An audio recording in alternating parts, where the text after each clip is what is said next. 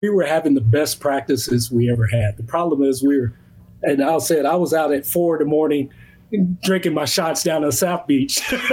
and then be, you know, the next day. But the practice were going so well. Merton Hanks is going to join us on the podcast today. Oh, yeah. Which is awesome. But oh, Kav. Hey, babes.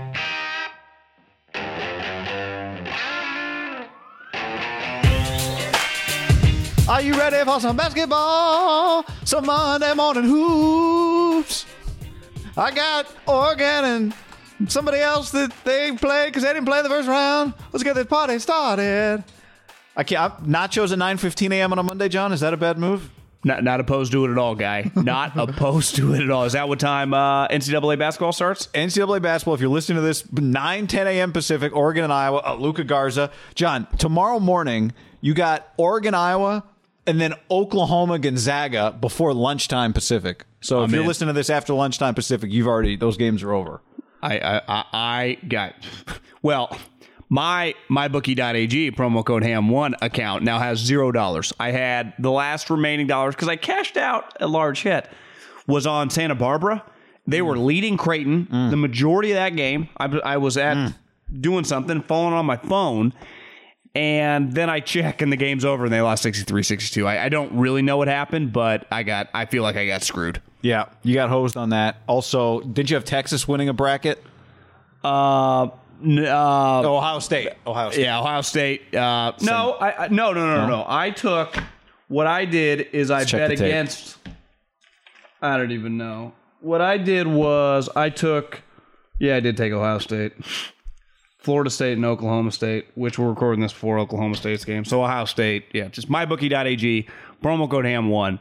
It Now just, is the I- time, John. my, my recommendation: hammer the underdogs because these underdogs they feel like uh, favorites right now because they're kicking ass and taking names, guy. It's a wild tournament. I mean, uh, Loyola Chicago got underseeded, and uh, they made they made Illinois pay. Illinois, we got a one seat out. Um, it was. I mean, this was really. I don't want to be. We say it every year. I don't. I'm not comparing it to any other year, but every day of this tournament's been fantastic so far. elite event guy. Absolutely They're something. elite event. I think they got themselves something. mybookie.ag promo code ham1 they'll match that deposit 50% up to a thousand bucks uh, you can also decline the bonus uh, because if you accept the bonus you have to bet the full amount before you can withdraw funds either way promo code ham1 lets them know that we sent you and uh, big week ahead so uh, enjoy that plus the masters are com- is coming up um, baseball's WGC. WGC match play this weekend. This So week? all the top 64 players, you know, just match play. all right there you Austin go Country Austin Country Club, I think. Austin uh, Country Club? mybookie.ag. Yeah, it's actually pretty sweet. It's right on the lake. wow It looks that's pretty. not it looks Tony pretty Romo's good. club is it Hunter Mahan's club No, I think they're at. It's something with a with like oaks or trees or something. Because Spieth is there Hmm. Too. hardy, yeah. I, I, th- I think they might also. I mean, I think Tony might be a member here too. Uh, my, my buddy Aaron Warshawski that lives in Austin. I think it's pretty expensive to join, like minimum six figure just to buy in. And it's one of those where just because you got a hundred grand or 150 or whatever the buy in, you, you, you there's a list that you. well you got to get accepted it's like Yeah, uh, you need people MPCC to- or Cal You need Club people to sponsor you. Then you got to wait in the line. But uh, mybookie.ag promo code M1. You can just bet on other people playing on it if you want. All right. Um, also, John, we have to update. We did some uh, percentages last last Sunday, a week ago. Percentage chance that uh, Jimmy Garoppolo would be uh, traded by Friday, uh, barring time travel. It's not. It didn't happen. Didn't get traded. Still on the team. Still on the team. Still 100 percent wrong about him getting traded by Friday. Still the quarterback of the 49ers. I also think some more information has come out on those tweets from that Saturday night. Jed's birthday party. I think they were all intoxicated. Clearly, they had a FaceTime with Check. It makes a little more sense that they were all In a good mood. honestly, it's more of just the Jed so excited. People like him now, you know, on the staff. They come to his house, they they party, they drink. Got to be a good feeling when you were once told uh, only men in this room to get out. by your head coach, John. By an employee of yours. yeah, no, not an employee. The guy you were paying five million dollars a year and Yeah. was, you know, a tornado of excitement and controlled your entire. Everyone team. loved like, him. Everyone loved him. Everyone loved him, and you thought no one knew he was a complete headache. He was a disaster. No one Again, would it's, listen. it's never been confirmed to me. Not necessarily denied either. Only grown men in this room leave. But Yeah. if that was said, that's an all timer, right? I know this. It's if you said Jim Harbaugh said this thing and then told me that was the thing that someone claimed he said, I'd go eh, believable. Wouldn't you say like, yeah, very believable? Very, belie- yeah, I'd go very. I I'd could say- see it. Yeah, probably Right, if I was writing a script and making up things that he said, we would use that. That would make the cut. I got to give you credit also. I I have been and not anti this. And maybe maybe I have been anti this. But I think sometimes before you try something, you don't realize the ease of it. You know what I've been doing lately? I've been talking into my remote and telling him where to go, and it's pretty incredible. It's great for the tournament, isn't it? It's incredible for the tournament. It's incredible. I was at my mom's house yesterday. I was getting changed. I guess it would be my room, but it looks nothing like my room of almost 20 years Yep. ago. There's a TV in there now. Again, newer TV, not, not the box TV I had when I was in high school. And I was like, uh, I wanted to have something on in the background. I don't know where channels. That's right. I just grabbed the deal and just went NCAA tournament, and then I went Sony Open, and I was going back and forth. It was fucking pretty easy. I understand the resistance to voice control because it feels a like they're going to steal your voice and use it. But it's not. It's not even that. I maybe it's just I enjoy. I, I don't know. I, I don't. Well, really I think part of it is you feel like a you kind of feel like a nerd doing it. Like ABC. It's like no, just go to the channel. I, I don't. I I've been using it for a long time because it is, and I the reason it's the same reason I text this way. I so I think so many people you're just mostly multitasking. A, you're just always doing something. Like if my remote, if I could say "Hey Xfinity" instead of pushing the button, I'd start doing that. Um, because that's what I say I- to I'm- Siri I'm if with I need direction. I'm like, "Hey Siri, give me directions home." If I don't know exactly where I am or what's the fastest route home, I do it all the time. It's just here's the key, John. It's easier. Like Yeah, it's is. easier. And especially when you don't know the channels, and there's 700 of them. I don't know any of my channels. I don't know if it's 724 or 787 or I don't. I hardly know any of the channels. It's just easier. It's, it's true. I, I, I got to tip so I'm glad you you're on board. Uh, I'm on board with that. I'm, I'm not a Siri user, and that's part of it. I just have my phone in my hand so often, but Yeah. maybe I need to change. Well, part of the trouble, I only use Siri for texting. I'll be like, "Hey Siri, text middle. Talk to you in five minutes." Otherwise, I there's nothing worse than like having to yell at Siri four times to correct a spelling. You know. Oh, because she does she read you out the text before she Yeah. sends? Sometimes it'll be like, "Hey, you know." Uh, whatever, text John, and it'll come out with like, okay, what do you want to text John? Uh, I'll call you in twenty, and it'll say like something else that makes no sense. Yeah, you know, getting a cheeseburger. yeah, exactly. I feel you. Uh, so anyway, but I'm glad you're on board with the voice remote. It, it is. I didn't realize how easily it worked. It comes up, boom. Because I've been using that C button during the tournament a lot, right? too. But the, the voice is equally as easy and actually kind of cooler. Yeah. It's it's incredible technology for something that like this fucking piece of the remote. How do they do it? The question is, what else is it listening to? But you know, Yeah, I mean, whatever. Comcast, I'll sue you. But then they'll be like, I bet you won't because we have way more money and we'll fight you in court and you'll lose. We need a And they're class like, yeah, kind of right. One time I threatened a landlord when I moved out of Emeryville to Walnut Creek. He took away my security deposit, which was like, I don't know, twelve hundred bucks or fifteen hundred bucks. And I did some research. He charged me for the entire carpet, and they can only charge you for like, you know, however many years you live there. If the carpet was five thousand dollars and you were there, you know, four years, you get ten years of the carpet. And I did one of those where uh, I, I called the guy's bluff. I'm like, "My- I pretended to be my lawyer. Oh, like we're coming at you. We are going to do this. Yeah. And he just kept answering back like I did not ever say any of this stuff. Like, uh, yeah, we're not paying you. It was incredible. Like he did not bite on the bluff at all. Very slumlord tactics, and it worked. I mean, I didn't Praise get my uh, deposit back. yeah, brutal. Uh, I do remember that story vaguely. I, I think it's crazy that you have to clean your apartment on your way out the door, but you know that's what I say because I don't own an apartment that someone else is living in. Well, It's one here- thing here's stain what- the carpet, but I gotta, I have to hire cleaners. Here, Why? here's what I know. Here's what I know. And maybe this is just uh, as a maybe I'm dirtier. I fucking hate carpet. hate carpet. Well, it's okay. hard not to get dirty. But I understand if you spilled something all over the place. That's one thing. But Well, it was white carpet too. It was just it's just wear and tear. No, right. But I, but to me, like I got to spend five hundred dollars for your cleaner to come in and deep clean to get all the dust off the the the blinds. Why? No, no, no. But you know, I don't. I got other know. stuff to do. I can't have time fighting that. Even though I, Yeah. every time I hear about it, someone tells I know me. that's where they where slum, that's where the slum lords get you. That's where uh, you know what's his name. Uh, the what did uh, you know that chick call?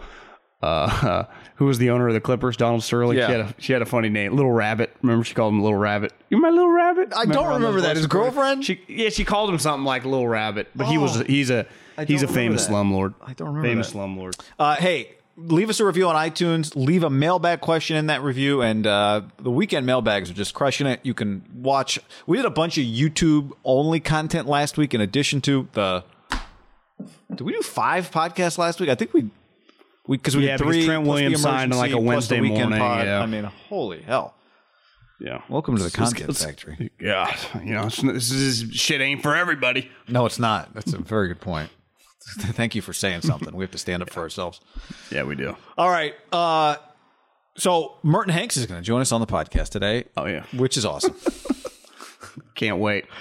Uh, we're going to talk to him about some of his current job. We talked to him like the second half of our conversation a lot about his time with the 49ers and you know whether or not Deion Sanders, what it was like when Deion rolled into the team and all that kind of cool stuff, and Jerry Rice. So Joe you know what? I, I, I started listening. I was driving home from Davis on Saturday night. I started listening to the Steve Young audiobook. yeah. And it, the, the opening of the book is his anxiety and his neck Yes. was fucked up leading into the NFC Championship game, which he admitted, which Merton doesn't really bite on. That he's like, this was a Super Bowl. We're the best two teams Right. playing for the Super Bowl. I knew it. We all knew it. He felt the pressure from Eddie. But I didn't realize. I mean, it's so it, it- it's 25 years ago that game took place, and maybe even almost 26. now that it's 1994. 21. Yeah. Well, but it was in January 95. 95. the Okay. game. Yeah, yeah. And the Niners jumped out to a 21 nothing lead. Aikman throws a pick six. They kick it off. The dude fumbles the next play. They get the ball on like the 30 yard line. They score really quick. And then another dude fumbles on the kickoff return. And then Steve runs it in. They're up 21 nothing, seven minutes into the game. And Young's just like looking up. The place is just going berserk. Then the Cowboys kept kind of fighting back and stuff. But can you imagine an NFC Championship game? Which I remember that game on television. I remember reading something that did. It was Fox's first year doing the NFC, mm-hmm. and obviously Madden and Summerall. And like John's always talking to people on the sideline, but Steve had huge anxiety, so he avoided him. He's like, I can't talk to you guys right now. And his neck's all messed up. And Yeah. Bart Oates and Harris Barton keep telling him His to calm boys. down. I know. Yeah.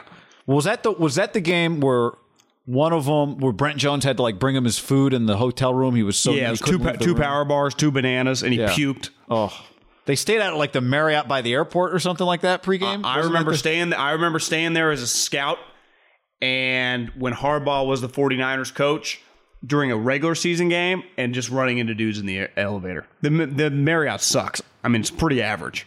If you you should have opened your closet and like Steve Young had like carved his name in the closet, you know, that would have been 'Cause cool. it- well, Steve was the MVP of the league and had a roommate. Isn't that amazing?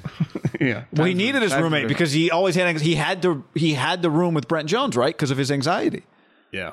Pretty crazy that one of the best players in the league like freaked out before every game. Like legitimately was on tilt. I did not know that until I started reading his book. I didn't either until I started listening to his book. It's all the same.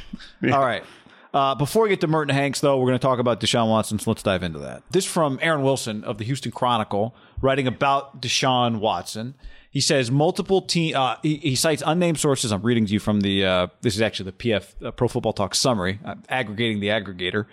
Uh, Wilson cites unnamed sources to support the claim that multiple teams remain interested in Deshaun Watson. The Eagles, the Panthers, the Jets, the Dolphins, and the Broncos. What do you? I uh, I know what my immediate reaction is to that, but what do you make of that?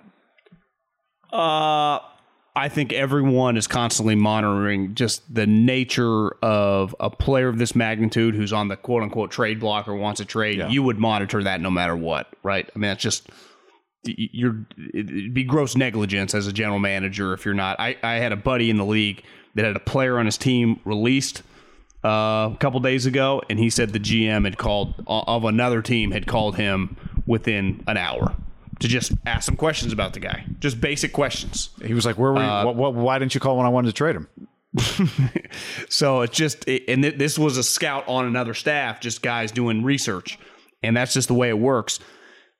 It's easier with situations like, well, why'd you guys cut him? Or even if it was money related, what's the guy like? You like him, you see him every day in the building. This situation is a little out of everyone's control. I got off the golf course uh, on Friday and had got a text that, God, the number's up to 10 that this that's the latest that I've seen on 10 women at the time as uh, Friday afternoon had you know raised allegations le- levied civil suits I don't even know the right terminology for this but it, it's gotten to the point where I'm I've come to the conclusion where you were on this early that you just could not under any circumstances trade for him with this amount of just stuff hanging out there, even though it's not substantiated. No, there's no guilty. You know, you're innocent in, in America. You're innocent until proven guilty. Except in 2021, you're not really the way social media works. But this is not even about that. No, I, I know, but in the this is, these are serious allegations. I'm just and saying, we've seen this. even if social, even if Twitter didn't exist, you couldn't trade for him right now. Uh, I, I would say in that I, when we were kids, I, I, don't- I think you probably could have. If there was an equivalent of this quarterback, I, I think a lot has changed. Like I would say in the last ten years in the league, it's dramatically changed. I mean, guy, th- there was a video of a dude fucking knocking her out, and Roger Goodell. We we had basically evidence that he saw it, and he suspended the guy two games. Yeah, but I'm not saying Right. if this was 30 years ago or 20 years ago when these allegations might be taken less would, would not be taken with the appropriate uh, uh, approach or where the league would be less likely to get involved. I'm just saying in this circumstance, you can't there's just too much unknown. And it's and it's like the the degree to how bad it potentially would be is so bad it, that the risk would just be too large if you're one of these teams. So yeah, the Niners, the Panthers, the Dolphins, the Jets, the Broncos, and the Eagles are interested. We're all interested. They're interested in a way that you know the Rams are not interested. Sure, because the Rams aren't going to trade for Deshaun Watson. But there's a difference. I read that. My reaction is there's a difference between interested and willing to acquire him right now. Yeah, I'd argue that, that those teams' interest, the ones that like on Pro Football Talk listed, or I guess that that Aaron listed, I'm just reading. Give Aaron his credit. I'm, ag- I'm aggregating aggregators. is that those teams were interested before any report came out? Those inter- those teams have been interested from the jump, as they should be. This now just complicates the situation. And I saw a quote from Rusty Hardin they- they just ask for everyone's patience. Again, my patience, your patience are relevant. He's been, I think he's kind of talking to the teams, right? He's talking to the decision makers. He's kind of talking to the league uh, indirectly. And, And I think he's know, probably just talking to back to your original point, just to the court of public opinion, right? Yeah, that uh, you know maybe we find out more this week. That's kind of what he insinuated. But Deshaun Watson has a problem on his hands. There's just no way around it. Uh, even if you know, I think we're all hoping that he's just an innocent. He's innocent because if if he's not, this would be one of the crazier stories ever, right? Because I, was just texting around with people like his character guy in the league is is pristine. You know, like we make fun of Russell sometimes. Like Russell's a high character guy, but we're like, God, this guy's a fucking people don't like him and he's weird. Deshaun Watson's character reads like Brady. Like he's a great player. People in the building fucking swear by him. Good players, bad players, coach. Like people just love this guy. Yeah. and it, it- would be a it would be have ripple effects in the league if there's validity behind this stuff. And if there's not i think it will have ripple effects as well. And that's where i think everyone you know the first couple it's it, to me it's it's all right to even say like this whole thing just is weird right? He asked for a trade. Easterby is getting drugged through the mud. Unlike any non you know normal GM name we've ever seen. Then this happens, then it keeps snowballing. I, I think it's fair that just that I would imagine the average person just on a text chain would be like, God, this whole thing's weird, right? But until it gets solved, I go back to what you said, and you're you've been saying from the jump is like these teams are not going to be able to pull the trigger until there is at least much much more clarity. Something happens. I, I saw someone on social media today, a, a masseuse came out that she had dealt with Deshaun, never had an issue. Uh, just like a clearly he was, uh, what what would be the right word? Attempting to hire masseuses through Instagram. I think he's even admitted that because of Corona o- over the Corona times. So he was messaging people through Instagram to get mas- massages. And listen, massages are a normal part for like I think when the casual guy says massages, we think about it differently. Uh, athletes, you know, hell, golfers now take. I was listening to this George Brett interview. Gary Woodland pays two thousand dollars a tournament for a masseuse just to stretch them. Like these guys, and and you know what? I was talking to someone yesterday. I, I do think stretching and the pliability thing is, you know, it's going to get proven out, you know, for certain positions and certain people and just certain people in different sports. Like for a lineman, strength and stuff will always matter, but I, I do think it's going to be more and more prevalent, Yeah. right? I, I, I would have said when we were kids in the '90s, you would have said masseuses. People would have laughed like, "Oh, that guy's soft," right? It's it's a major part of sports culture now. Stretching, masseuses, however you want to quant, uh, quantify it, Yep, right? Yep. And because you've got older players too trying to play beyond their physical peaks, right? You're doing all this stuff. It was I think Iguodala.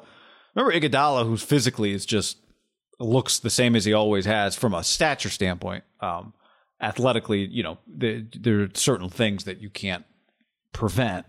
But just he would always talk about at the time, not a lot of people Brady did talk about sleep the way Andre Iguodala did.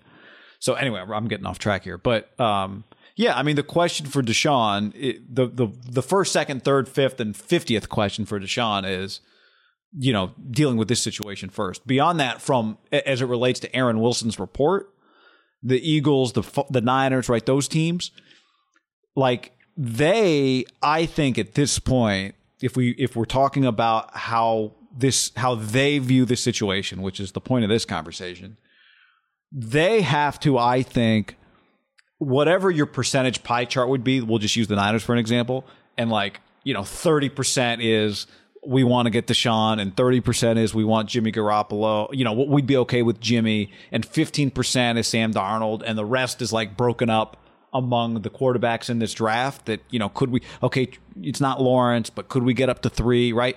Like, if that's your pie chart or just your kind of quarterback energy, I do think the Deshaun portion of that pie chart has to minimize. You just have you just can't be putting as much. You kind of low thirty percent to me. The Niners, Well, would be whatever like, the percent, yeah, make it eighty yeah, it'd be like eighty. sure, yeah, make it eighty.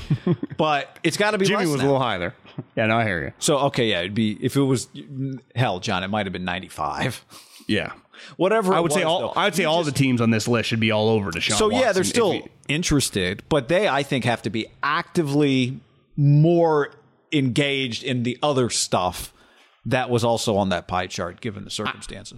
I'm going to say this, and I, I understand the lawyers won't say this or won't let him say this, and I, we'll find out more this week.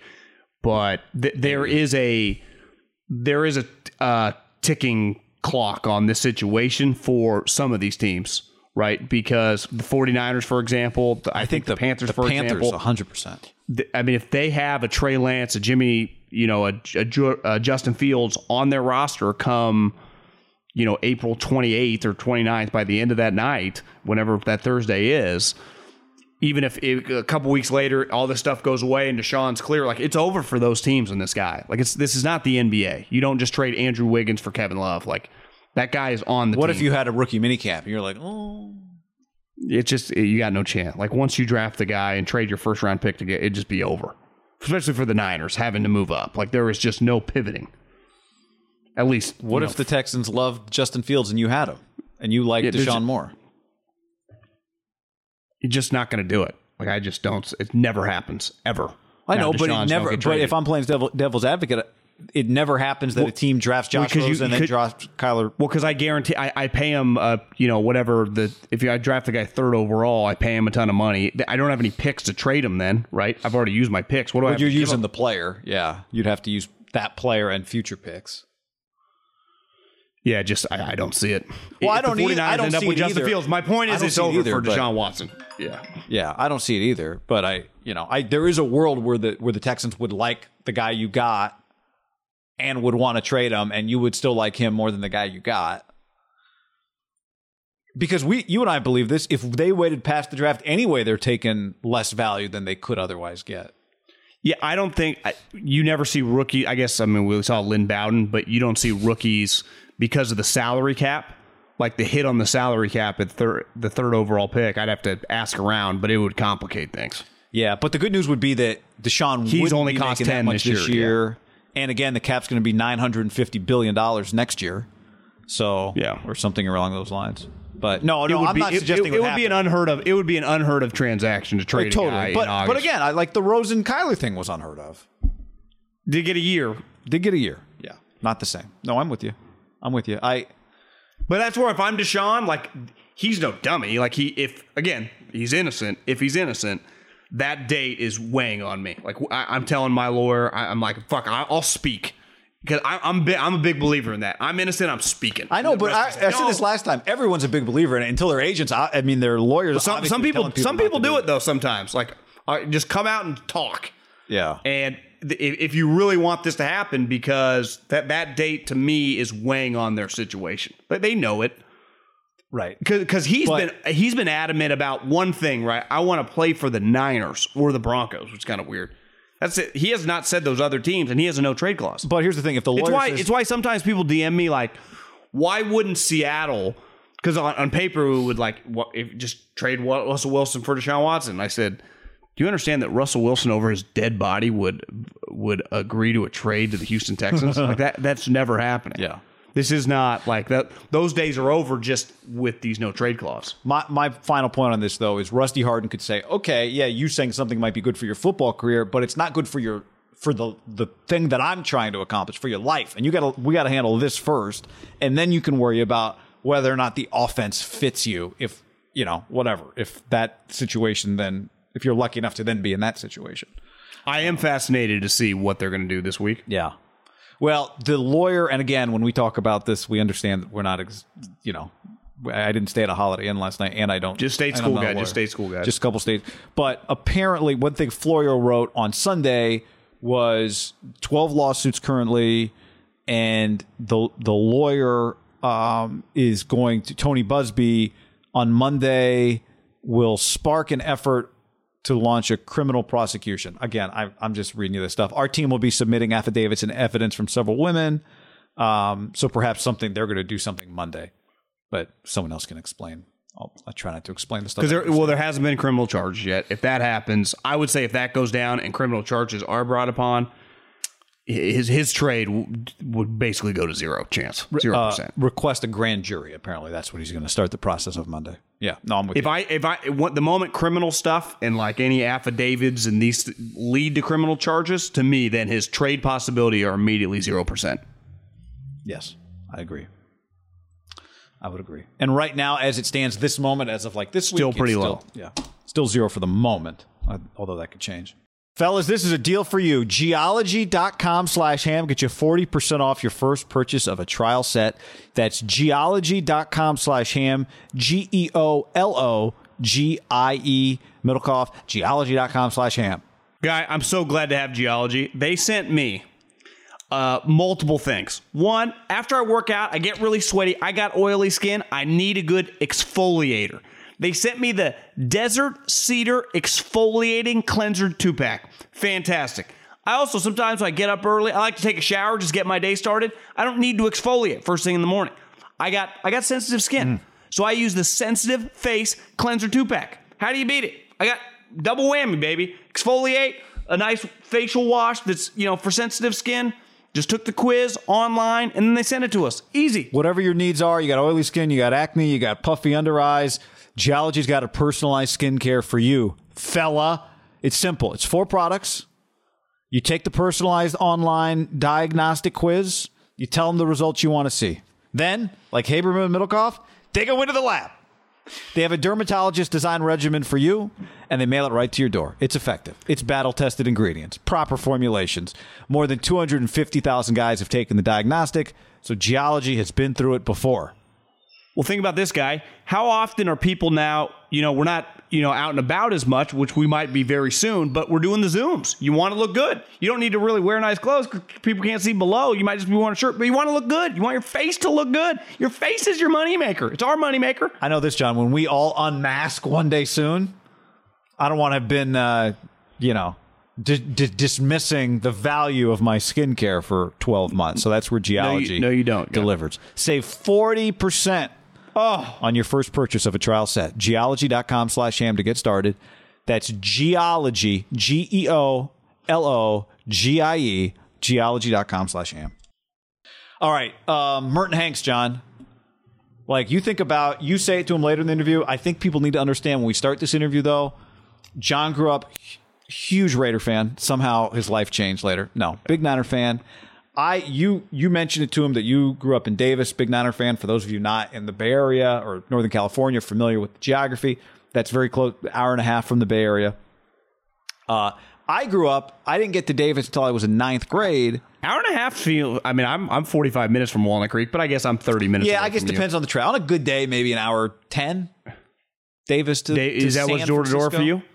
If I go see my parents, you know, on the wrong day. Uh, If I go on a weeknight, I might be able to make it in like 58 minutes. You know, if it's like midnight, you know, I leave my parents' house late. I can I can go door to door in about 40. Yeah. Okay. But how long does it take you to get to the city? 25? Yeah, again, it just depends. You're right. Traffic impacts. But I live Traffic sneaky on the comeback trail because I've at noticed. it. times, yes. Yeah. Yeah. Corona is slowing down because I see traffic. So I didn't move to I didn't move to California until before ninth grade. In for my sixth birthday, my dad was in the Air Force. For my sixth birthday in Omaha, Nebraska, I got two things that I wanted. I got the helmet jersey pant set for Jose Canseco and Joe Montana. I like the A's in those days and the Niners. I it was that's nineteen base uh, nineteen ninety one. That's what I got. So I was a Niner fan for whatever reason. Then I had a Steve Young jersey, but I had, you know, I liked Ed Marino's jerseys, but I had a Steve Young jersey in like eighth grade. You know why, guy? Because they were good they, as shit. They were good as shit. And this guy was a big part of it. yeah. So it's. Uh, So I'm just saying all that to say, like, we were really excited to talk to Merton Hanks. Well, uh, the other thing, guy, I don't think I didn't re- quite realize this. I knew it worked for the NFL. He was in charge of uh, the conduct policy. He was finding players, and he mentions a, a specific, pretty famous player that has had a lot of issues that they Yeah, dealt with. This is good. so here's here's the bio on him before we dive in. Obviously, a great Niner. Uh, in in you know the '90s Niners great years, four time Pro Bowler, two time All Pro, Super Bowl champ, um, and then to your point, he, he went he went to Iowa, served in the NFL's football ops and consumer products. Then he went 13 years as the VP, VP of football ops and compliance. Then he worked at Conference USA for four years as an associate commissioner with football and baseball. And now in September, he joined the Pac 12 as a senior associate commissioner for football operations. So he is kind of the head football honcho now for the Pac 12. We, we love talking to him. We start off talking some about what's going on now. Uh, then we go back, like in the back end of the interview, he starts telling some great Niners stories, which was a lot of fun. And I think by the end, we after he agreed to 30 minutes, he probably would have been willing to stay longer, but he had stuff to do because he's a he's a working he's a working man. Do it. Merton Hanks. For people listening on the podcast who can't see us, Merton, we have to start with this. You have behind you, is that a Deion Sanders jersey you have framed behind your head? Yes, yes. There's a there are, when you're so fortunate to play with so many really generational athletes, you have to pick and choose who makes the wall from time to time. So I have a little rotation going, and right now it's uh, I've really been supportive of Deion what he's doing at Jackson State as a as a new head coach. Decided it was his time to be on the wall for right now. How cool is that? You know, I mean, Deion clearly wants to do it, right? I mean, he he talked about it for a while, but he he didn't just dip his toes in. He he dove all the way in.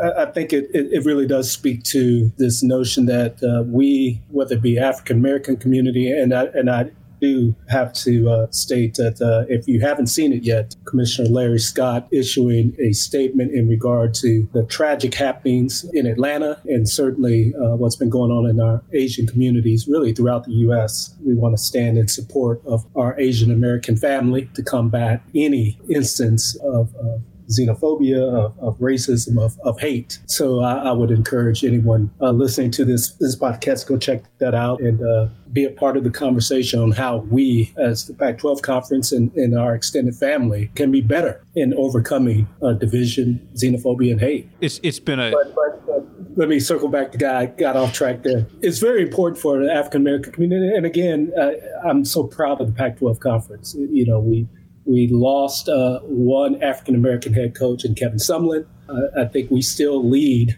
certainly in minority coaches as head coaches in the Pac-12 conference, uh, certainly amongst the group of five. Well, you know, I've spoken with you a few times, and the first time was back in September when you when you uh, took on your new role as a senior associate commissioner for football operations in the Pac-12. We knew in September, given everything a pandemic, social unrest, all the issues um, that we were dealing with and continue to deal with, that it would be a challenging job. I don't know if even knowing that then that uh, it, you could have known everything that was coming. And I know a big part of your role is you know talking to those coaches, all of them, and uh, being somebody that uh, I'm sure they I'm sure they bounce things off of you as as you do them. But what was that like?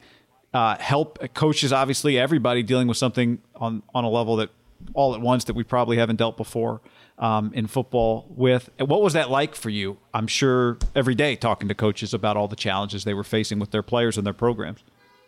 Well, guys, you know the, the biggest the biggest difficulty was just getting everyone ramped back up, and and going into the season, we were obviously already delayed. Uh, the last Autonomy Five conference really to get going, and, and quite frankly, I was okay with that given uh, the health and safety of our student athletes being the primary concern. We we had to ensure an atmosphere, uh, operationally speaking, uh, that would protect our student athletes, and if we needed a couple of extra weeks to get that done uh, uh, so we can look our student athletes in the face and, and proudly declare that we've done everything uh, medically, operationally, from a rule set standpoint that we could do before entering the season. I'm proud that we took the time to get that done. the coaches were phenomenal to institution. We all learned lessons. I think we, we got to a point where we were losing about a game a week uh, yeah. to that that type of thing. So that's always tough uh, uh, because, as you know, football, unlike basketball, we're going into March Madness. You get one shot at it a week. Uh, it, you gear up, and and there's a payoff. Whether you succeed, you win the game, you lose the game. There's a payoff of your efforts. So when you're unable to play uh, due to, quite frankly, a new element that no one has experienced before, uh, uh, it was difficult on our student athletes uh, to really survive that. So I, I, have to give all the credit to our institutions, our leaders on campus, and, and certainly our support system from the conference office that we are able to get in the number of games we did, in fact, get in, get in an exciting championship game. And, and uh, as you can uh, tell that we only played two bowl games, our, our, our student athletes were just tired. Uh, you know, you had young men who hadn't seen their families in a number of weeks. Uh, uh, COVID outbreaks, certainly at the University of Washington, even prevented them from playing in the in the championship game. So uh, we were able to wrap up uh, our season uh, in a in a strong manner. Certainly wanted a better record coming out of the bowl season, but adds fuel to the fire going into uh, our spring games. That's for sure. How many coaches, I, would imagine Herm, but beside him, did you know coming into the Pac 12 did you have a previous relationship with before you took this job? Well, I would say I knew everyone. As you know, our, our circles are relatively small. Uh, yeah. Chip Kelly, uh, it, certainly uh, big admirers his from his time at Oregon and, and, then come over to Philadelphia. Had a chance to work with him directly while I was at the NFL league office. Certainly, uh, uh, Coach David Shaw, uh, knew of and visited with Coach Rolovich from my previous stop at Conference USA. Uh, we actually played uh, against Coach Rolovich in a couple of games. Uh, certainly, Kevin Sumlin. It, it, goes on. There's varying degrees of great relationships, and then there are the folks that I have to continue to build relationships. Coach Smith at Oregon State, for instance, is a person I need to spend more time building uh, a relationship with. Uh, the one thing that they understand that uh, I, I, hope that I can continue to prove daily is uh, we're about the business of Pac 12 football, promoting Pac 12 football, positioning Pac 12 football to be the best it could be. And, and with that, our, our coaches have been phenomenal in being partners and, and participants in that direction. I'd imagine they're pretty happy to have a football guy. You know, fo- we're football guy show, and uh, football guys stick together. So those football guys, you know, sometimes their personality is abrasive. They like being around other football guys, feel comfortable with you, not just from your playing career, but being in administration with the NFL. You know, it has to be a good thing for them and your relationship. It's pretty easy for it to organically grow. Well, I think I think John, you hit it. You, you hit it right on the head in this instance. Uh, it, we, if we're going to argue, we're going to argue about uh, um, a, a couple operational things, maybe some long term planning initiatives. We're we're not going to argue pass interference because no, it's, it's, it's me. You know, Yeah. we're, not arguing that. You know, you're not about the defensive holding. Keep the flag in your pocket, baby. there, there things that, that there's a mutual respect for, and, and vice versa. I'm not going. They know that I'm not going to come with them, and excuse my language, with nonsense. Uh, if I'm coming Yeah. to you, if the, the topics are substantive. These are things that we need to get addressed, and and again, how can we continue to position? So uh, our, our interactions and conversations have been phenomenal, just because there's great mutual respect uh, uh, for one another. Did you? I want to talk about your your your career, your post playing career, just as a big picture. When when you were wrapping up as a player in the late '90s, after '99 with Seattle, did you envision yourself getting a master's degree? Did you envision yourself working in the league office for over a decade, and then you know working at CUSA, and then uh, working in your in your role now as an associate commissioner? I mean, is is is this part of the the vision you had 20 years ago now or did did did this kind of take form as it went along Oh, absolutely not. God, my job was I, I wanted to, uh, uh, uh, and I'll go back to my days at the University of Iowa. I I really had no aspirations to play professional football at all. Truth be told, uh, uh, my my wife and my my father were both engineers. We wanted to go to school, get education, and either start our own small business or, or, or, go to work. Uh, my, my father was one of the first African Americans to work for Procter and Gamble back in in, in Kansas many, many moons ago. Uh, uh, uh, so that was kind of the track that, that, that we were on. Uh, when we left uh, professional football, we had started a small business, actually partnered with the University of California at Davis, took a vaccine off of their shelves and, and was selling it to the dairy industry in China, is what we were doing. Uh, so I spent a lot of time in Chongqing and in, in Beijing, LA, San Francisco, and kind of that rotation and uh, uh, Bill Walsh, a Hall of Fame coach for obviously Stanford and, and, and 49ers, and, and Tina Heard, Turner, I've heard of him. yeah, and the great Tina Turner, uh, Bay Area Hall of Fame, Yeah. Sports Hall of Fame member. Uh, uh, uh, we had a discussion about a position that was open at the NFL league office. Um, they really thought that I would be a perfect fit for it, and I should I, I should put in for it. Uh, it was one of those deals where uh, John Guy that every uh, uh, club wanted one of their alumni or one of their representatives in that position because it was kind of a, a, a track that would take you into leadership at the league office, and everyone wants that connection. And so we were able to win it. Uh, fortunately, I went to work for the great Gene Washington the 49ers and, and Stanford.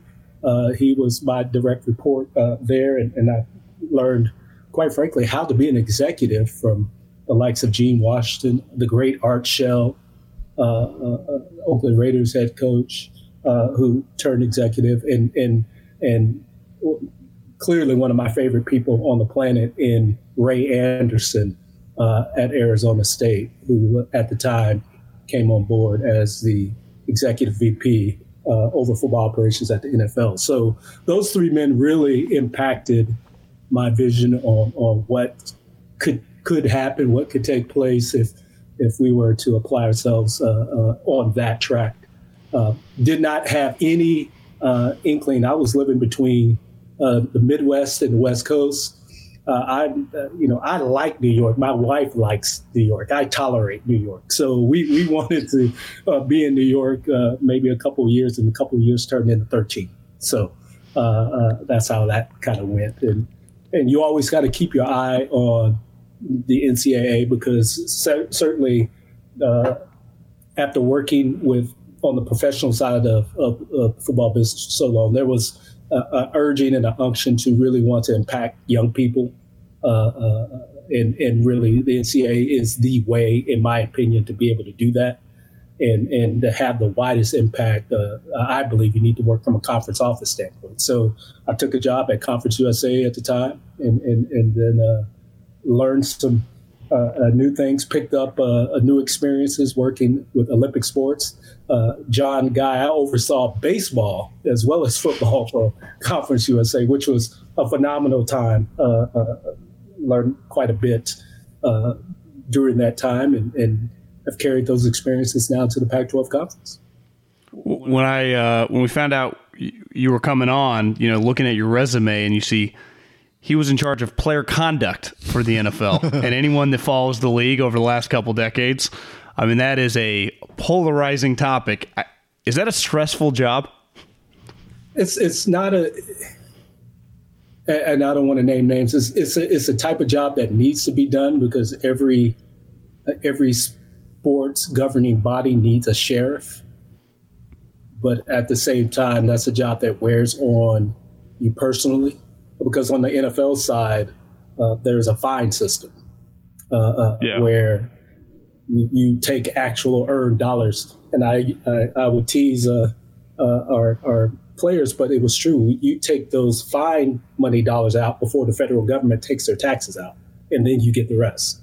So uh, I, I, simply really, it sickened my spirit after a while uh, uh, knowing how hard a player has to work to earn that money in a limited time frame as far as career standpoints.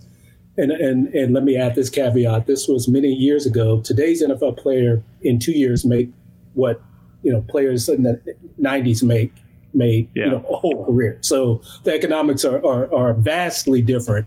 Uh, but but but taking that type of earned income away from a player and his family and that type of thing is not something that uh, met with my spirit. Plus, you're finding DBs the most, right? Defensive backs are the guys getting the most fines. You know, ironically, the fine system, and, and I think it's gotten a little better, but it's inherently set up to find a defensive player more often than an offensive player, just just by nature, just by how it's set yeah. up. You know, so uh, I, I, always say, and I, and I stand by, you needed a, a you needed a center in that position because I, you know, I, had done a lot of the things I was uh, policing before, so I knew what to look for. Uh, uh, but but at the same time, this is not uh, is not a position um, that's inherently structured to be a long term position. You need a certain amount of turnover in that role. Uh, uh, because it does it does affect the person. It affects the person being fined just as much as the person issuing the fine how many? I mean, I could imagine from agents to the player directly was you, just constant communication with people not happy, right? Oh, I, I myself and Ndamukong Suh were on speed dial, for instance. we, were, we, we talked all the time. Like I'm like, Ndamukong, and this is in, you know, the the, and I've said this to his face. We've been in meetings at the NFL league office together amongst, and we would sit and watch film. Mike Ndamukong, it's you're the next Reggie White. He's that talent. You know, he's that yeah. talented. You know, just just a phenomenal talent. And and uh, uh, uh, but the rules of our game demand that you have to play a certain way. Otherwise, you're going to be you know fined out of not hundreds of thousands, but potentially millions of dollars. so again, that, that lifestyle was was tough on my spirit after a while. It was time to go do something else. When you had that role, were you reporting directly to Roger? I was, I was uh, reporting directly to Ray Anderson. Gotcha. Who worked right under Roger? Exactly. Well, so, as you well, can imagine, Roger, Ray, and myself spent many a many a meeting together. going going over uh, uh, various players and where they're at and, and, and, what we could do to help help them course correct. Well, that's another individual I'd say, you know, pretty polarizing name. You, you, you know, when you actually get to spend time with someone, what's Roger Goodell like?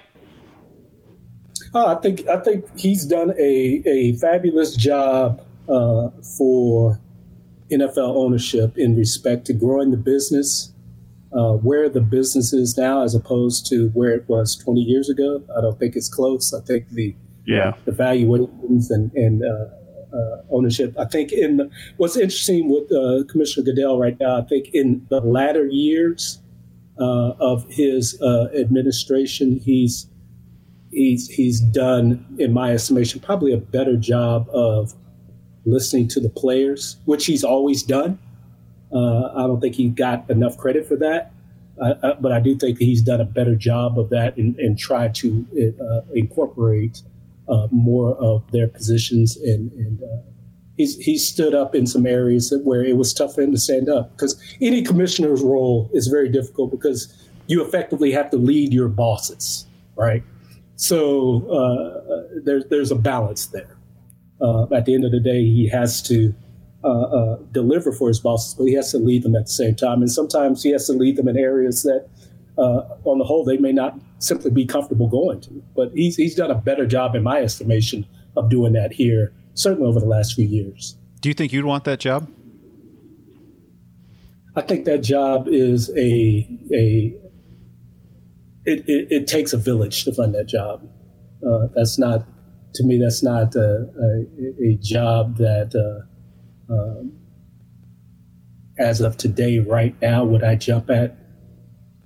Probably not. Uh, I, I, think that uh, I've I've enjoyed the collegiate experience and I, I, will say the thing about professional football, um, NFL obviously top of the heap, but it's professional football. And the longer you're in that role, uh, uh your, your skill set narrows. Uh, and it's difficult to transition and do other things uh, when it's time to do that. Um, and, and the days of, uh, I was at the NFL when you had individuals who that was their first and only job. They'd been there, you know, 35, 40 years. That's simply not the case anymore. So uh, yeah. it's one of those, you, you have to be careful uh, just from a career planning standpoint, because the longer you're at the NFL, uh, your your ability to shift and do other things, quite frankly, it narrows. Even though you do pick up uh, valuable skill sets, and, and and I can say most of my peers who have gone on from the NFL and are doing other things are doing exceptionally well because they're talented individuals and they've learned key lessons while they're there. Uh, uh, but that is that is a side effect of being uh, at, as I like to say, at 345 Park Avenue Uh, um, for for a long time. Good thing is if you do, you know, the commissioner paycheck, you don't have to do anything else after. no, he's he's making a lot of money. I'm so about that. Butcherbox.com slash ham and another special deal. Free for a year. You get salmon, chicken breast, or steak tips in every order for a year, plus an additional 20 bucks off right now at butcherbox.com slash ham. Been telling you about it for years. Been eating it for years on a regular basis. Easily find high quality meat and seafood you can trust 100% grass fed beef, free range organic chicken, pork raised crate free and wild caught seafood. Always be prepared with meat in the freezer when you get butcherbox.com slash ham delivered right to your doorstep with free shipping. ButcherBox is offering you free for a year plus an additional 20 bucks off either salmon, chicken breast, or steak tips in every order for free. Sign up today at butcherbox.com slash ham and use the code ham to choose your free offer for a year plus get $20 off your first order. What's up, everybody? It's your old friend, John Middlekauff. I'm here to tell you about our friends at Game Time. Here's what I need you to do. Go to your smartphone, download a little app called Game Time. Baseball season's in full swing. Oracle Park. Been there a million times. Never doesn't live up to the hype. Go get yourself some garlic fries, a brewski, maybe uh, some ice cream. They have very good Ghirardelli ice cream there. And when you do that, promo code HAM. So download the Game Time app. Your first pair of tickets, promo code HAM, H A M, save $20. The A's only going to be in the Bay Area for the rest of this season. You probably can basically go for free just buy a pair of tickets to any baseball game. They also have comedy shows if you want to check one of those out or concerts. Game Time app, promo code HAM, save yourself $20. We don't even need a thank you. Just hammer that promo code. You, you, you know, you mentioned Davis earlier. I, I, was born and raised in Davis, and Guy what you came over in ninth grade, but you know, it, you know, we were hour away from San Francisco, and I was born in the mid '80s, and you know, my dad is from the Bay Area, and obviously just grew up a big Niner fan. I don't even think you know you get older. I, I worked in the NFL too as scouting, and you know, for the Eagles, so you just you kind of become numb. You root for people, right? Not teams anymore but I can't even imagine the 49ers when I grew up being a bigger fan, but just the impact you guys had. I mean, you guys were rock stars. But from a guy coming from Iowa in 91, uh, From what, Dallas. What was that like? Coming, you know, from Dallas to, to, to, to Iowa to the Niners. I mean, the, I, I can't say I was. Uh, did you know what you were getting into? well, well, maybe that's just that's just the. Uh, here, let me straighten myself up. There we go. That's just. Uh, yeah. Up this way or that way. there we go. I'll get a line here in a minute. Um, I was really a great product of, of being a, a North Texas athlete at the time, coming out of high school. I I could put together a, a high school list of folks that could, quite frankly, uh, if you look at what they've done moving forward, just from a talent standpoint. So uh, going to a 49ers and then coming out of Iowa and playing in the Big Ten was certainly a plus. It's like a plus playing in the Pac Pac 12. You're you're surrounded with talented people. That's not your issue. Uh, Yeah. just a quick example. My high school class, I had uh, Michael Johnson, the 200 and 400 meter Olympian. We ran against him in track. Larry Johnson uh, from New York Knicks. Uh, uh, you want golf? Uh, we had pro golfers. We had pro, we had, and these weren't just pro people from a talent perspective. These were high level, multi time, uh, uh, Yeah. uh, uh, high level folks. So, and it was across every sport. So, you, you know, it, I mean, the talent wasn't the issue. Um, I think it was more of You're like Jerry Rice. I was running against Michael Johnson. You know, I mean, what are you talking? yeah, yeah, well, I mean, my rookie my rookie year that was uh, George Seifert would uh, the head coach George Seifert would would would uh, he would test out. George Seifert was, as you know, originally uh, a defense backs coach and a defense coordinator before becoming the head coach. So, how he would test out his uh, rookie corners coming in, he would have uh, you know Hall of Fame quarterback Joe Montana throw to Hall of Fame receiver Jerry Rice and throw right at you for about 10, 12 plays in a row to see if you're going to hold up or not. And so I was able to bat down a couple of balls and and ended up i- intercepting one ball and kind of ended the drill. And and George Seif's like, okay, you you might be a you might be a keeper. We might be able to keep you. And and that was how you got indoctrinated in, in, into the 49ers. And, and and to your point, John, when you had great individuals, uh, my first workout there, the great Brent Jones, uh, uh, tight Yeah. end, Santa Clara, was out working out, and and he didn't he didn't razz me, he didn't uh, talk down to me. He pulled me to the side immediately. He said, I, I, I read about you, know about you. He hadn't seen me work out day one. The first thing he says is, I, I need for you to be great. We need for you to be great to get to where we want to go. I'll, I'll never forget that. And Brent's a great friend of mine to this day. And that's what you were surrounded with great athletes who had great work ethic and, and really were about the team. Um, it's almost shocking, even the great players. I, I remember our 99, 1994 team where when Deion Sanders came in the locker room, and, and look, Deion is used to being the, you know, Deion's used to being the guy, right? Uh, you know, Yeah. wherever he's at. Dion, that's that's nice, but I got Steve over there. I got Jerry. We we got a bunch of guys here. Grab your jockstrap. Let's go to work.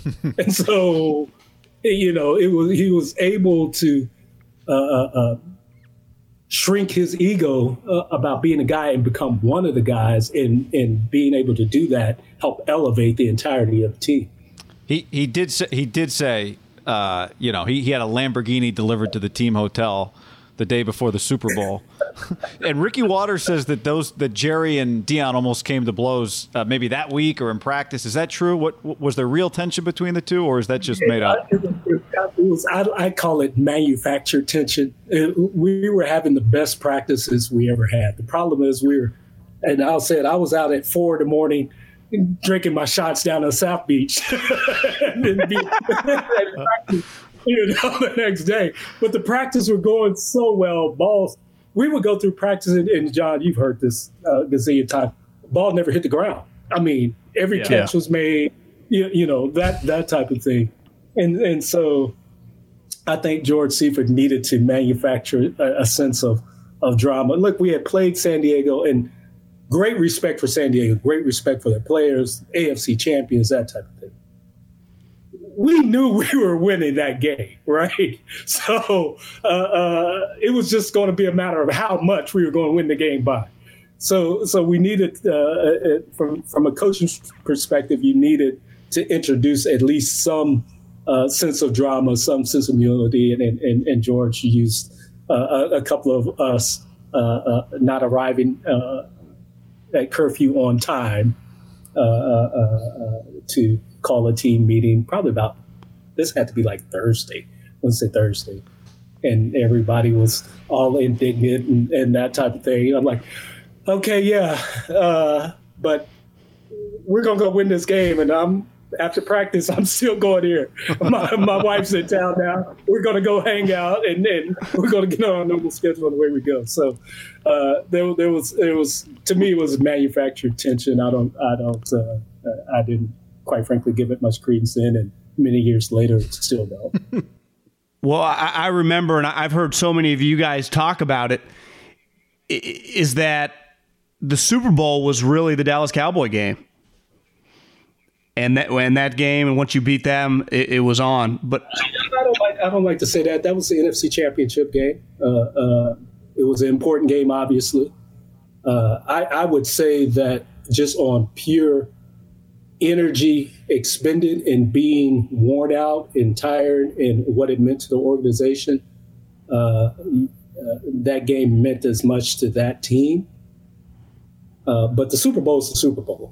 you know, yeah. I, I I always, you know, I never want to say that a NFC or AFC championship game I played in both divisions is more important than the Super Bowl. But for us at that time and what we needed to do and what we need to overcome, and, and the fans at Candlestick Park at that day is that was the single uh, uh, most draining, um, probably the most consequential game. And to your point, John, including the Super Bowl. That that NFC Championship game was more consequential to me personally than the Super Bowl because of what it meant for the organization or fan base, and really for the NFL. I, you know, the NFL is better when you have um, certain teams that that need to be challenged. Look, the NFL needs the Dallas Cowboys to be well. They need the 49ers. I love Seattle, yep. played Seattle need the 49ers to be a good team on the West Coast. Uh, uh, you need the Giants or the Jets to actually do something in New York, right? Uh, yeah, yeah. Uh, there are certain teams in the NFL that that need to play well because it makes the league better overall, in my opinion. And and uh, uh, it was good that the 49ers were able to overcome a Cowboys team that look, we knew that team was going to be a dominant team for the next few years. That we are able to upset that apple cart a little bit and, and go win a championship was good for the league actually. Uh, Mert, I know we got to let you go here soon. Before we do, though, now that you're, in, I know I've asked you about the chicken dance before. Now that you're in the Bay Area more, are people asking you? I guess you're not really seeing people on the street in the Bay Area that much, but I would expect when you walk around the Bay Area, it does come up from time to time, does it not? You know, the Bay Area is like uh, the Bay Area is like New York. The Bay Area to me is like Philly in this instance that they have great respect for the sports, whether it be collegiately or professionally. Uh, they they they recognize as participants. Uh, uh, um, the long of a short of it, I, uh, ironically, the last time I was actually uh, visiting my friend over in Pacific Heights, and I was heading over to uh, Union Square, and, and a young man, it tickled me. Um, he looked at me, and I'm like, he can't know who I am. He's, you know, probably all of you know 13 14 years old he breaks out doing the little dance. I'm like oh my goodness youtube is amazing because that's the only way he would know about it. Uh, uh, uh, san francisco 49er fans uh, honored quite frankly us uh, uh, with their allegiance and loyalty and, and, and i think their tagline faithfulness I, I think it's it's certainly very true and, and, and extends even to this day Merton, you said little dance. Again, you guys were rock stars, and that dance was a big deal. I, I, it was, you know what? It's it's it's it's a fun thing. I think uh, uh, the last time I was able to do it, I think uh, Commissioner Larry Scott extended the offer to me to come to work for the Pac-12. So I broke it out then, John. So that was that was fun. That was fun doing it at that time. That's for sure. Uh, uh, it was it, look the 49ers even today. I, I think that uh, John Lynch and his staff are doing a great job of, of stocking that team with talent to me, I'm a talent guy. I want, I always want the most. Eh, eh, John, you're, you're from Scott. I always want the most talent on my team. That just you know, talent wins games at the end of the day. Uh, so uh, uh, 49ers can continue on that t- track, and and and that's why they need to continue to come to the Pac-12 conference. We we got talented players, uh, uh, and the challenge to us. Uh, and I said this to Commissioner Scott before. I've said this openly. Uh, if we're west of the Rockies and you're an athlete, male or female, and you're not at a Pac-12 institution, it's because we don't have space for you if you're talented. Is what it amounts to. We we want all the most talented kids. Uh, uh, we want to put forth the, the, the best opportunity for our institutions and those those student athletes to win. And, and uh, we're going to surround them with great coaches, great administrators, and, and certainly from the conference office do our, our level best to support them in their endeavors. Merton, it's awesome to talk to you. We'll let you get back to work. We know there's actually spring football games starting up now, so you got you got games. Yes. Uh, and, I'm excited. Uh, it's, it's wild. It's awesome though. Can't wait to- Hell yeah! we got we got Cal, we got Cal this week. I know. Coach Wilcox, Coach Wilcox got. I mean, he's got a tremendous staff up there. I, I, I just, I just, I'm really. And in the spring, as you know, is is about hope. It's about building momentum. It's about letting uh, uh, the football universe know who you are uh, as an institution, as a team, going into obviously uh, uh, summer camps and into the fall campaign. So I'm looking forward to uh, our spring games. Uh, I think it'll be a great indicator of what we can be as a football playing autonomy five conference this fall. I, I, could see Wilcox and Whittingham, defensive guys, produce, you know, you know NFL DBs on their resume. I could, I could see, you liking, liking those, those two. two. Oh, the they uh, and I'm a big fan of, of Coach Wilcox because he's such a no nonsense guy. You know, he's like Mert. This is what I need. he's very focused. Uh, I, I, love him because you know what you have. You know, there's no there's no shadow to that guy. Yeah. Which, uh, as a young student athlete, you, you really do appreciate that.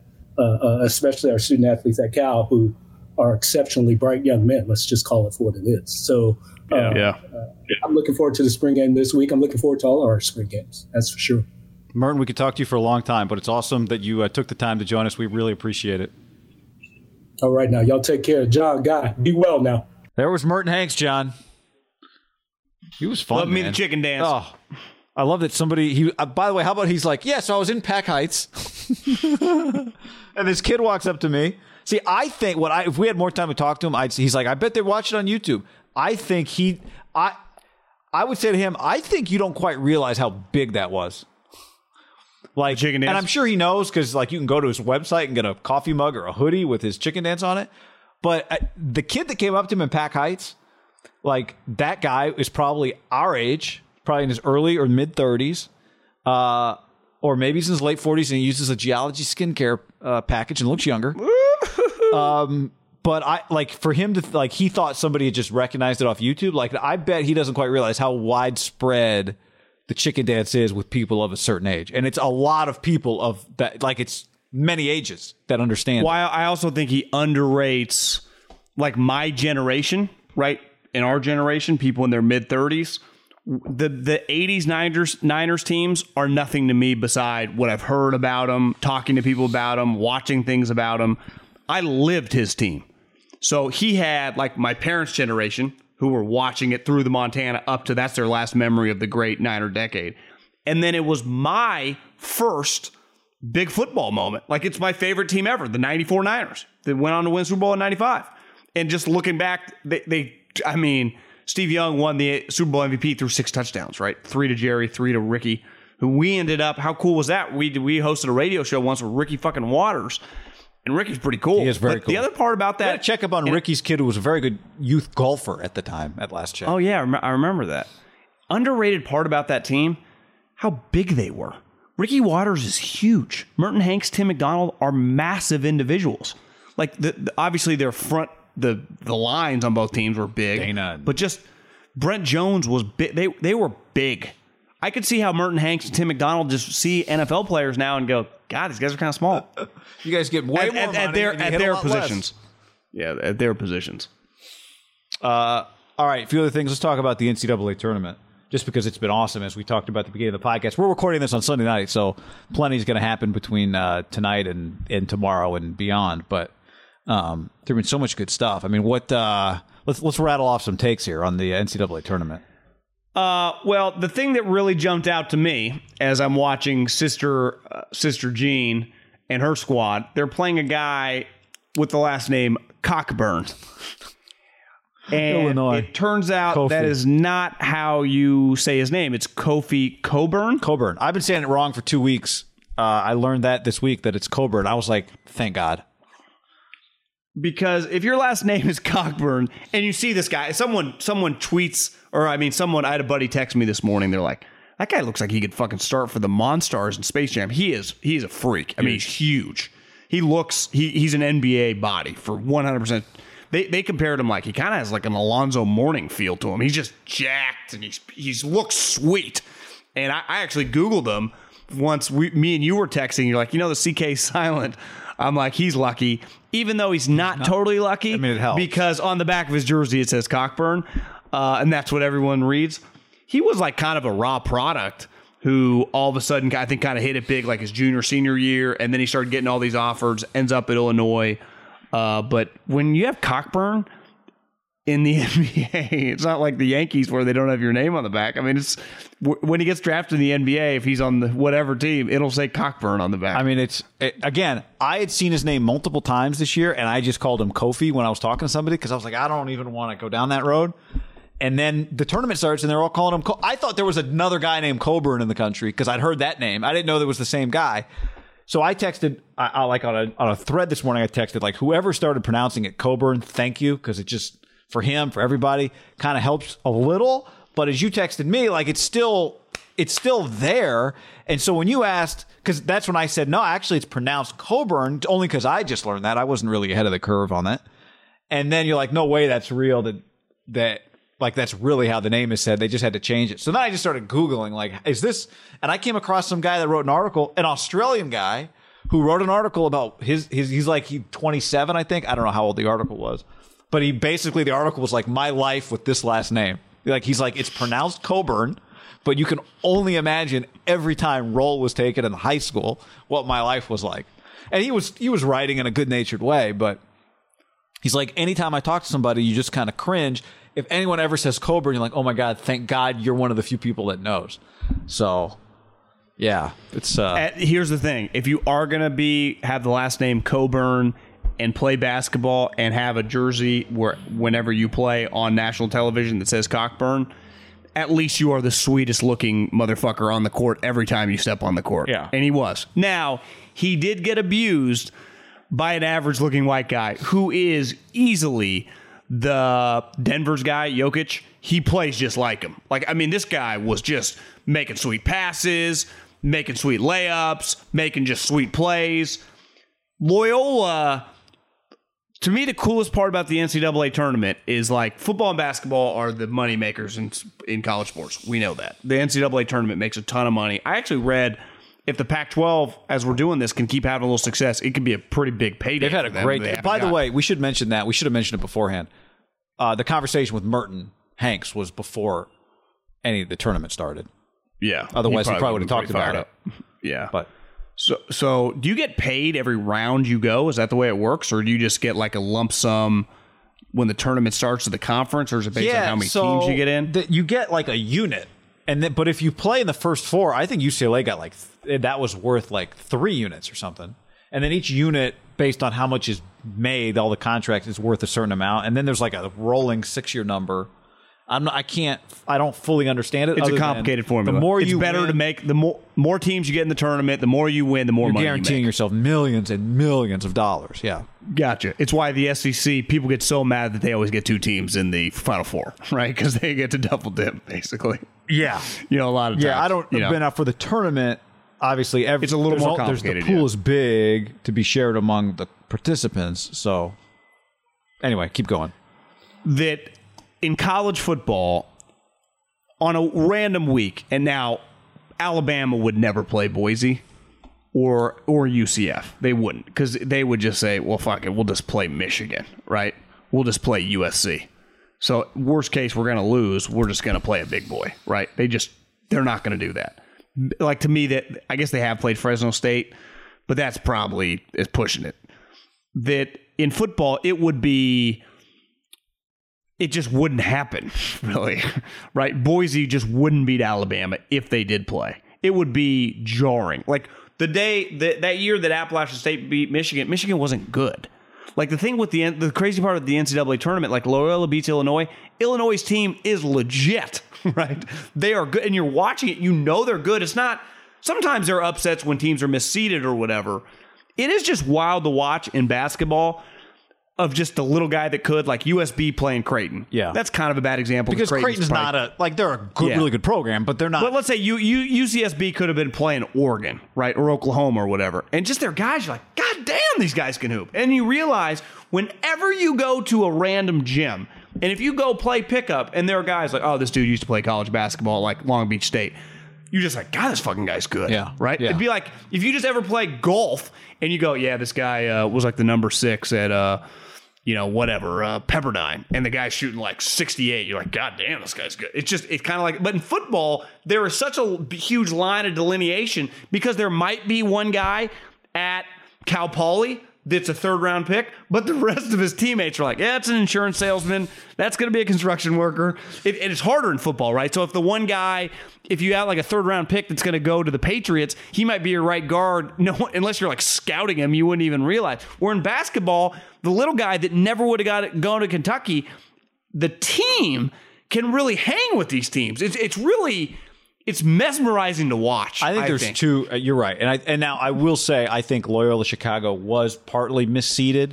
They were, But I, but but let's even go to like the UCSBs Yeah, and yeah. the Liberties and all these other teams. You're right because they've done it before. They've done it But just- before, and they were this year. Now it's hard because there wasn't really any non-conference in the Missouri. They just dominated the Missouri Valley.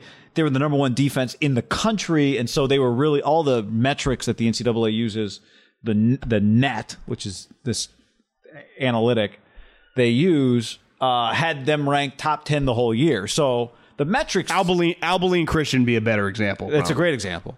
Um, I, who who beat who beat Ohio State. uh, who beat Ohio State? Davidson. No, they didn't. They were like a seven. I didn't watch any of the Ohio State game. I just saw they lost to. Oral Roberts. Oh, how could I forget, Oral John? I had two Oral Roberts guys on my DraftKings team, which finished fourth out of 25. Um, and I had Buddy Boeheim. Basketball, it's always great when a coach's son turns out to be good enough to play and not just because the coach forces him on the court. But I think there's two things to your to your point. One, in football, you can pay a bunch of money to your coaches and they affect every play, every single play. They call the play. Maybe Nick Saban doesn't call the offense, but he tells the OC, like, hey, man, you better run it here, right? Steve Sarkisian just got paid a lot of money to go be Texas head coach. They paid him a lot of money at Alabama. He called every single play. So in basketball, having where the coach doesn't get to call every play, having players who know how to play the game without being told before everything they do what to do is really important. Well, guess what? The best programs in the NBA or in college basketball, their players aren't three and four year players, the most talented. At Alabama, the most talented players are three year players also, just like the least talented players. In college, you get these matchups now, right? Where you might be super talented on one end of the spectrum, but you don't have a lot of experience. And the team's less talented, but they got a ton of experience.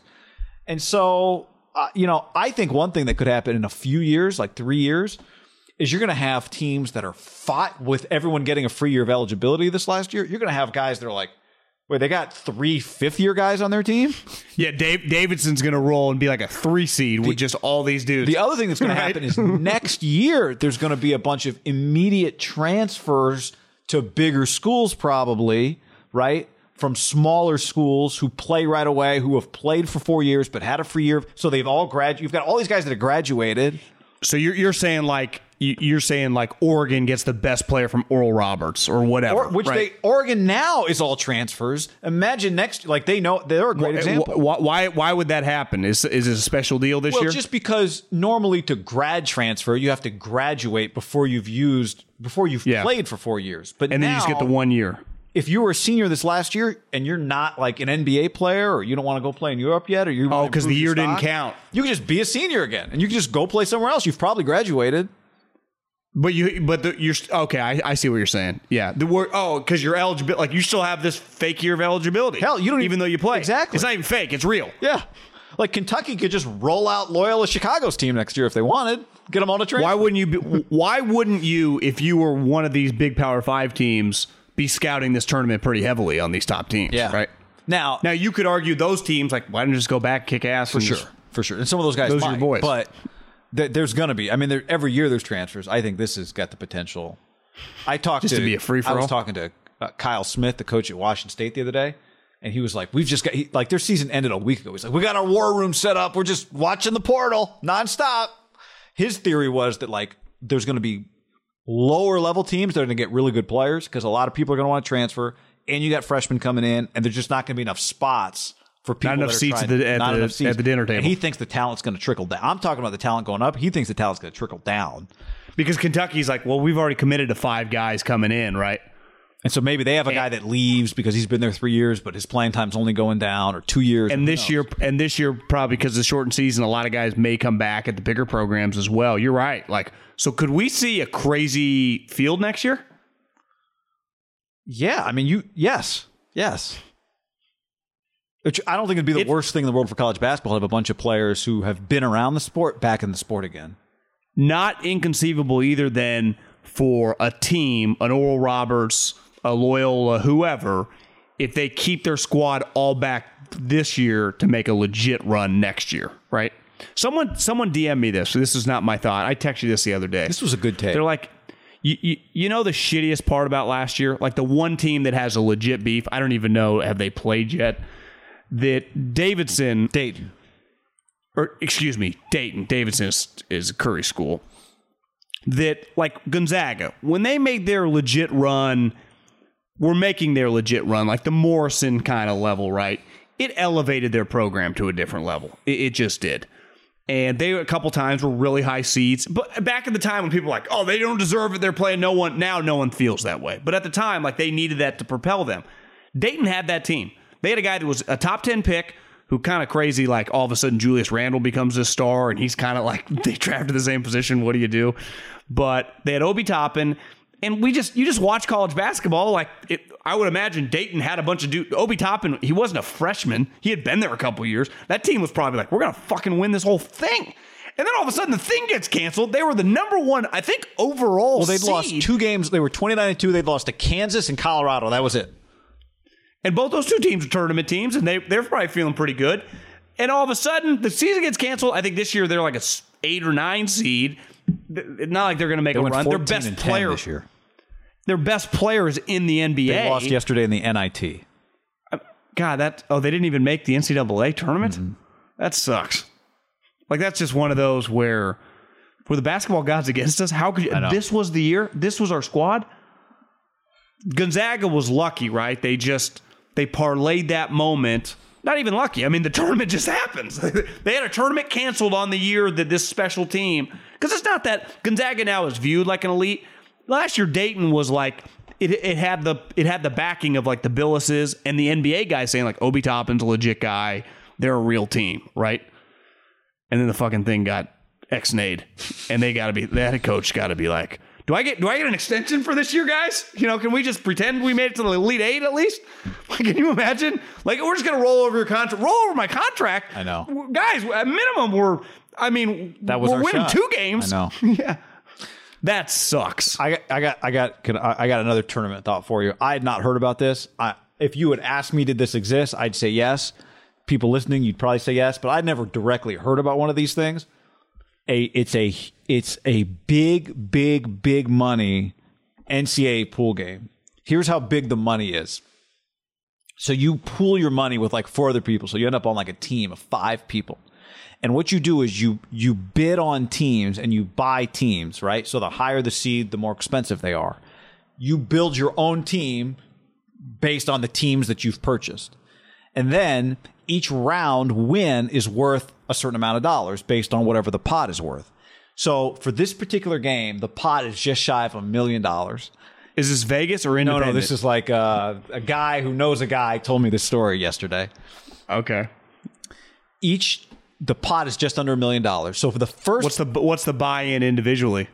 um I I don't know what the buy-in individually, but apparently you pull they pull their money and they have to show up to the auction with the money in a suitcase. So probably minimum fifty grand. Well, here I'll tell you because you you I, I don't think there's a buy-in so much as you you they auction off teams. So you yeah, you, you, buy pay teams. at that, that moment. So, here's twenty grand for Gonzaga. or No. John Gonzaga went for seventy thousand dollars. So you could probably get incredible value if you get Loyola for like ten k, right? Sure, yeah. Uh, Creighton was seventy eight hundred, just to give you an idea of. So you, What was like Ohio State? I don't know. I just have a few of them here. He sent me a photo of like the name with the cost. Twenty seven thousand dollars was Michigan. Ten ten thousand five hundred was Tennessee. So you get three or four thousand. You do, so you don't need to get the national champion to still make money. No, it's You- just if- it's every round, every win is worth something, and then by the end, you know, I don't know what the national championship is is worth, but are uh, these just rich guys? yeah, just rich, athletes? just rich guy, just a just big money rich game. This sounds badass. This is something that like someone had an idea at a country club or something. Has right? Don't you think they have, or they're like at a men's club or some collection of people, or they're, I, I don't know. You could argue gambling against the house is fun, but doing that shit with people you know is probably more fun, especially if you're talking that type of money. And I never thought about this being on it. So it's like a te- like you're pooling money to buy these teams, right? So you have a te- it's like you and four other people. Like that's probably yeah, pretty so sweet.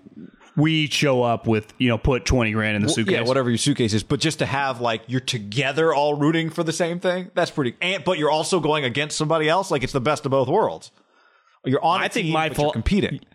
I wonder if your philosophy would be better to try to buy low on some teams and they could really bang for your buck because you could get five or six Loyolas for obviously Gonzaga seventy. That's not a bad like if you're going to pay a premium buy that. But even Michigan, like, is it crazy to say Michigan get knocked out in like the second round? I I heard on the radio yesterday one of their best players is a broken foot. He's out.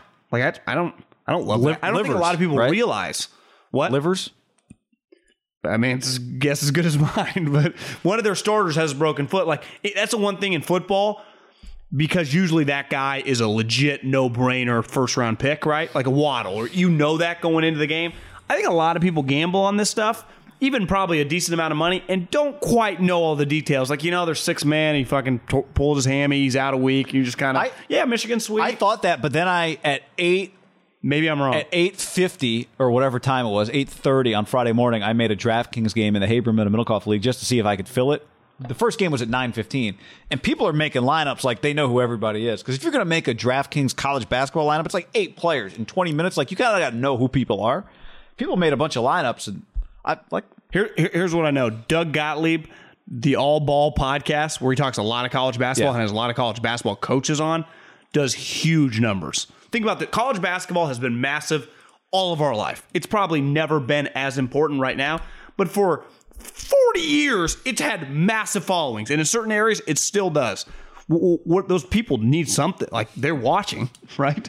If if if a random Duke North Carolina game or Michigan Michigan State game on ESPN gets back in the day would have been a million, now gets 630,000 people watching. That's still 630,000 people watching, So, right? When fans are allowed, like I turn on a Michigan game, it's the student section's big. All those people graduate and have jobs, and then some other students come in, and they, so when you're a fan of them, you just watch the rest of the league, right? So you just know that league really well. I think te- people, I think in basketball in particular, people know their leagues really well, right? I, I, I also think even like out west, UCLA people watch UCLA, Oregon people watch Right. Oregon. Uh, yeah, I'm just pick any You know, team.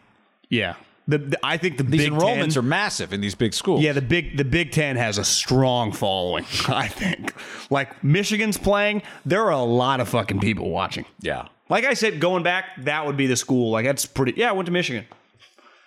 Like you, even when you go through some lulls, like your lull with Harbaugh kind of sucks, but it's not that. Yeah. Your basketball team's in sweet. Yeah, but what's good about it is the, the brand is so big that people like you're allowed to be super angry about it. You know, like you're a lot like it's a thing that you're not good enough. I, I completely agree. Anyway, Is it weird to say I might rather go to Michigan than Stanford? Obviously, I'd want to go to Stanford, but I, I don't think going to Michigan is like that big of a, you know, I think it's putting you on the good path. yeah, I mean, I don't think it's weird to say at first blush. My reaction's like, "Yeah, it's not crazy," but then I start thinking about the weather and just Stanford and No, yeah, one hundred percent. I'm just saying if you just if I just gave you a degree, either one, Michigan's you think it would great change school. your life? Yeah. yeah, I know. That's what I'm saying. All right. Uh, on that note, maybe some NFL Enjoy stuff the will happen games. this week. It better. Uh, we got a bunch of pro days actually this week, so uh, John will three times this week. John will tell us they don't matter, but Well, they, they matter this year because there's no there's no, yeah, they really matter this year, man. It's a huge week, matter, man. dude. They matter, man. Later. Later.